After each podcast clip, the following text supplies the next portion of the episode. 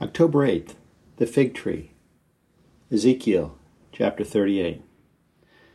Before his crucifixion, death, and resurrection, Jesus warned his disciples about the global struggles that will occur in the last days, just prior to his return to earth. No human, or even Christ himself at the time, knew the day nor the hour when these end time events were ordained to happen. Only God the Father knew.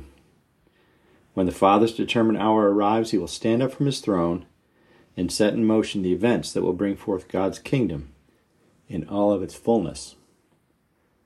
While we believers are discouraged from speculating as to the precise hour, Jesus encouraged his followers to look at the signs and seasons around them to be ready for Christ's return.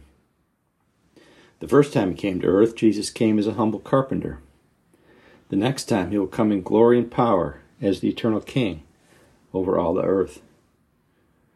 One of the clues that Jesus left us with to evaluate the season was the parable of the fig tree. And he told them a parable. This is reading from Luke 21. And he told them a parable. Look at the fig tree and all the trees. As soon as they put forth leaves, you see for yourselves and know that summer is now near. So you too, when you see these things happening, recognize that the kingdom of God is near. Truly I say to you, this generation will not pass away until all things take place. Heaven and earth will pass away, but my words will not pass away. Luke 21, verses 29 to 33, New American Standard Bible.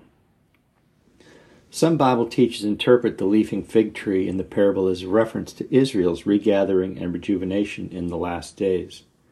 This interpretation puts the coming of the kingdom of God in our imminent future. This may indeed be the correct meaning, but of course Jesus' parable might also be referring to something quite different with a far longer time frame in the future. Another event that Christ and the prophets warn us about is a final attack on Israel after it has been regathered. This attack will be by an alliance of armies under the direction of a mysterious leader named Gog of Magog. Many Bible interpreters have assigned modern day countries and, their leaders as the fulfillment of this unidentified group while others disagree. Without trying to identify any participants here, it is clear that in God's timing there will be a tremendous invasion of Israel by a large conglomerate of countries from both east and west, led and directed by a nation from the far north or, or north of Israel. Israel will be overwhelmed and have no choice but to call upon the name of the Lord for their protection. He has promised to hear their prayer and deliver them at that time. The prophet Ezekiel warns all of us about this event, which will occur far into his future, long after the prophet left this earth. Speaking to Gog through Ezekiel, the Lord says, and reading from Ezekiel 38 Get ready, be prepared. Keep all the armies around you mobilized and take command of them. A long time from now, you'll be called into action. In the distant future, you will swoop down on the land of Israel which will be enjoying peace after recovering from war and after its people have returned from many lands to the mountains of Israel.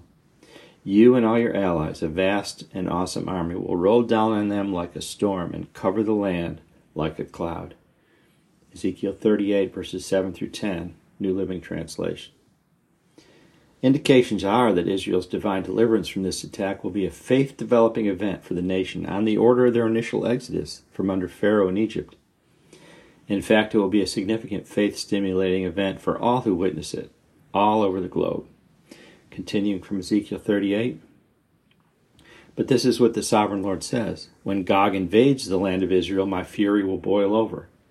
In my jealousy and blazing anger, I promise a mighty shaking in the land of Israel on that day. All living things, the fish in the sea, the birds of the sky, the animals of the field, the small animals that scurry along the ground, and all the people on earth will quake in terror at my presence. Mountains will be thrown down, cliffs will crumble, walls will fall to the earth. I will summon the sword against you on all the hills of Israel, says the sovereign Lord. Your men will turn their swords against each other. I will punish you and your armies with disease and bloodshed. I will send torrential rain, hailstones, fire, and burning sulfur.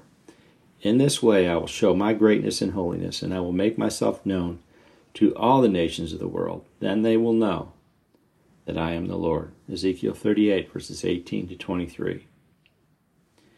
When the fig tree of Israel is shaken, all the world will feel its trembling. This will be the season that Christ instructed his believers to watch for. This event will signal the approaching end of the times of the Gentiles and of the great world empires of history.